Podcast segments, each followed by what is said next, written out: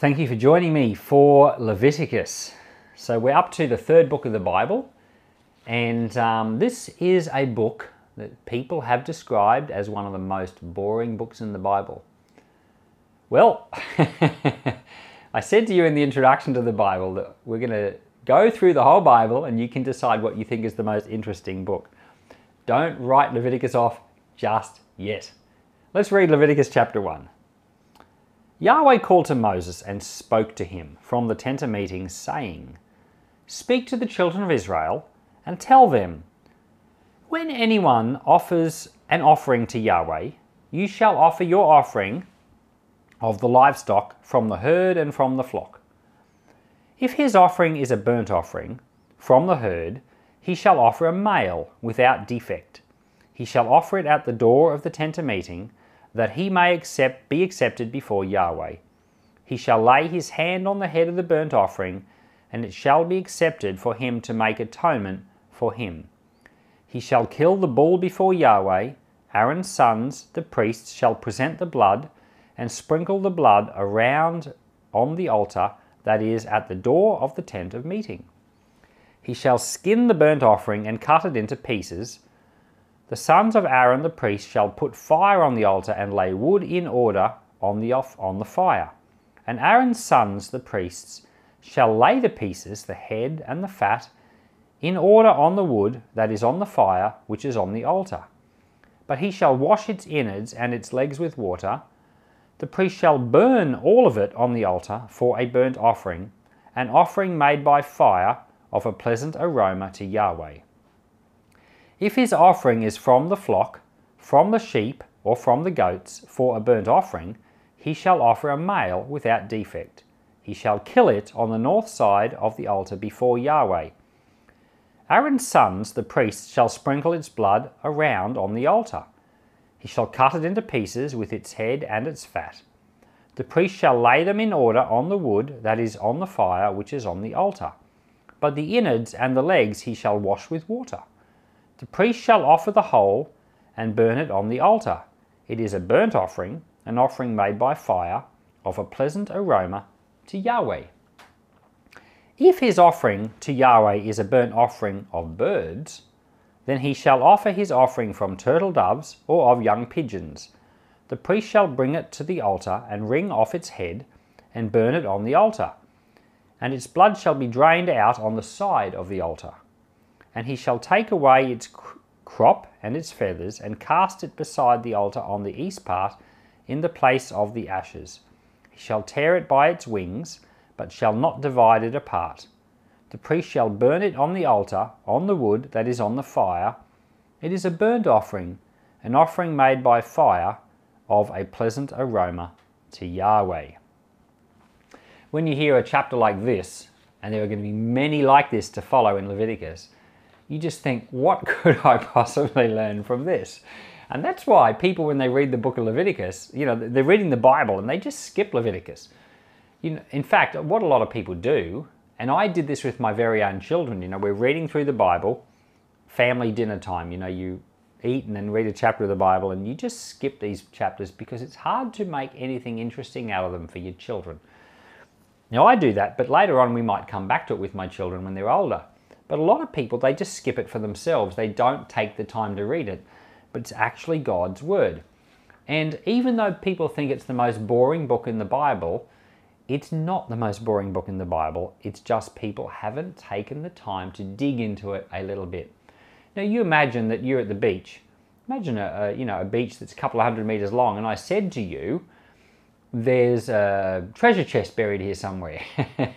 Here's a shovel you're going to dig in that beach all day long and you're going to keep on digging and you'll come back the next day until you find that treasure chest because you know it's there somewhere. But people look at the book of Leviticus like, oh, it's not worth the effort. But the thing, there are things, there are treasures to be discovered in Leviticus. You've just got to dig a little bit.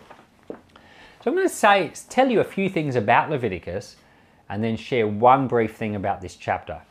When I get to the other chapters of Leviticus, I'm going to dig a bit more into the actual information on the chapter. But here I just want to talk more about the book as a whole. First of all, um, I don't know if you've ever heard of a thing called a chiastic structure. So a, a chiasm or a chiasm comes from the Greek word X. So chi is the Greek word X, uh, the Greek letter X, sorry. You know the Greek alphabet? Well, the letter X in Greek is said chi, C-H-I. and you know, that's another reason why with Christ in Christmas, the letter chi, they often put an X, an Xmas. It's not derogatory at all like some Christians think. It's the X literally is the letter of the Greek alphabet that means Christ. And so a chiastic structure is an X-shaped structure. You know, in other words, it's a structure like two bookmarks with something in the middle. If you think about the X shape, it goes like this. And in the middle, you've got this central point. So a chiastic structure is something that's kind of shaped like a bookends with something in the middle. These two parts come together and they meet at a certain key important point and go apart. And the book of Leviticus is the central part of the whole of the law. It's like the whole Torah or the whole first five books of the Bible is a chiastic structure. And it meets, it comes together and it meets at a central point and then it goes away again. And the central point is the book of Leviticus. It's right in the middle. It's the central part of the law, or it's the key part, and there's a central figure in this book. And so if you hadn't realized that, you wouldn't have realized that the, the book of Leviticus is actually the main message of the first five books of the Bible. Now, some of you have got a New Testament where the, letter, the words of Jesus are written in red. And so as you're reading through the Gospels and even a few bits in the book of Acts and later, you see things that Jesus has said are written in red. If you were reading the Old Testament with the things that God says directly written in red, nearly the whole book of Leviticus is going to be red.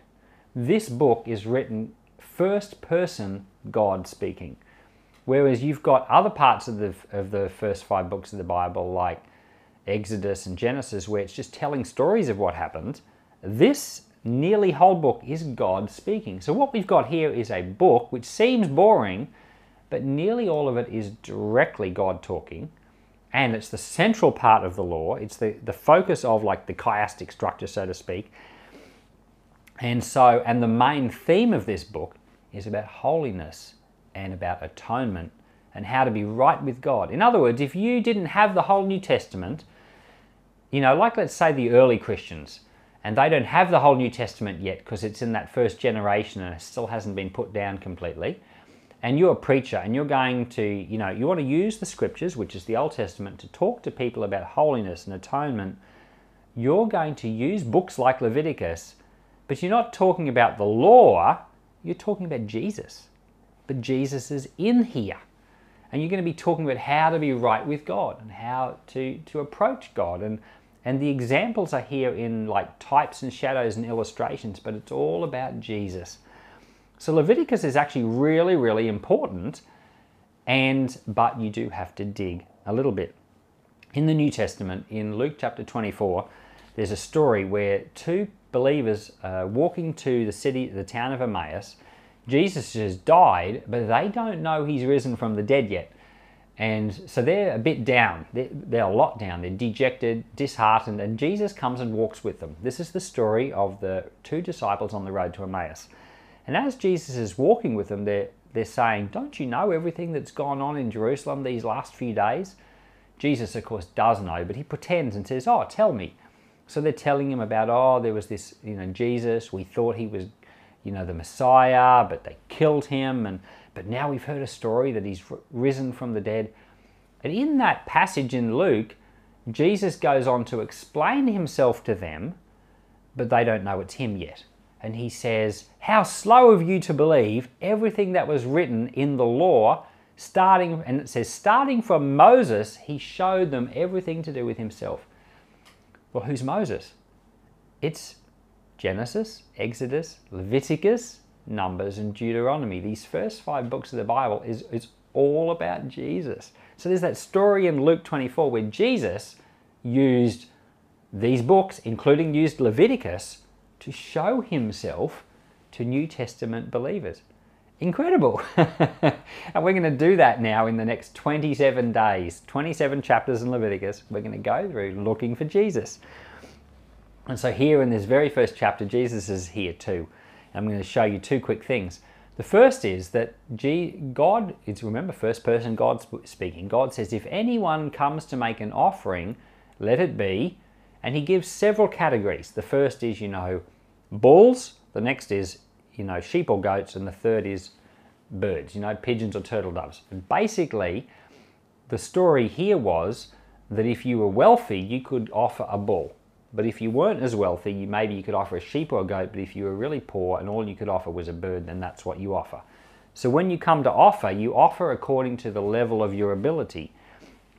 But the key thing was that it had to be without defect.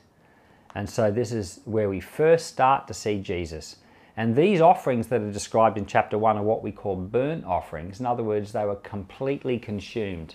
Some of the offerings that we're going to find later are offerings that were made for different purpose and that the priests would get to eat the meat. So the animal would be killed, but then the meat would go to feed the priests and their family or could be sold by the priests in certain circumstances to provide money for the priests' families.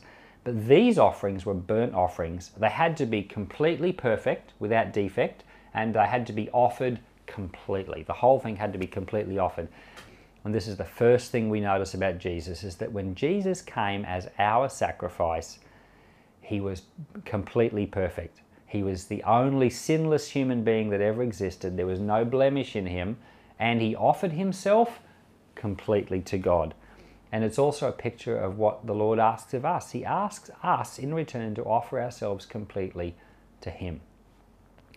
And so we start to see that the, the offering of Jesus Christ is shown in all these sacrifices. Each of them is going to teach us something about Jesus, some element of Jesus, of, of who He was. And the first thing we notice here in chapter 1 is that Jesus offered Himself completely for us, and He was perfect.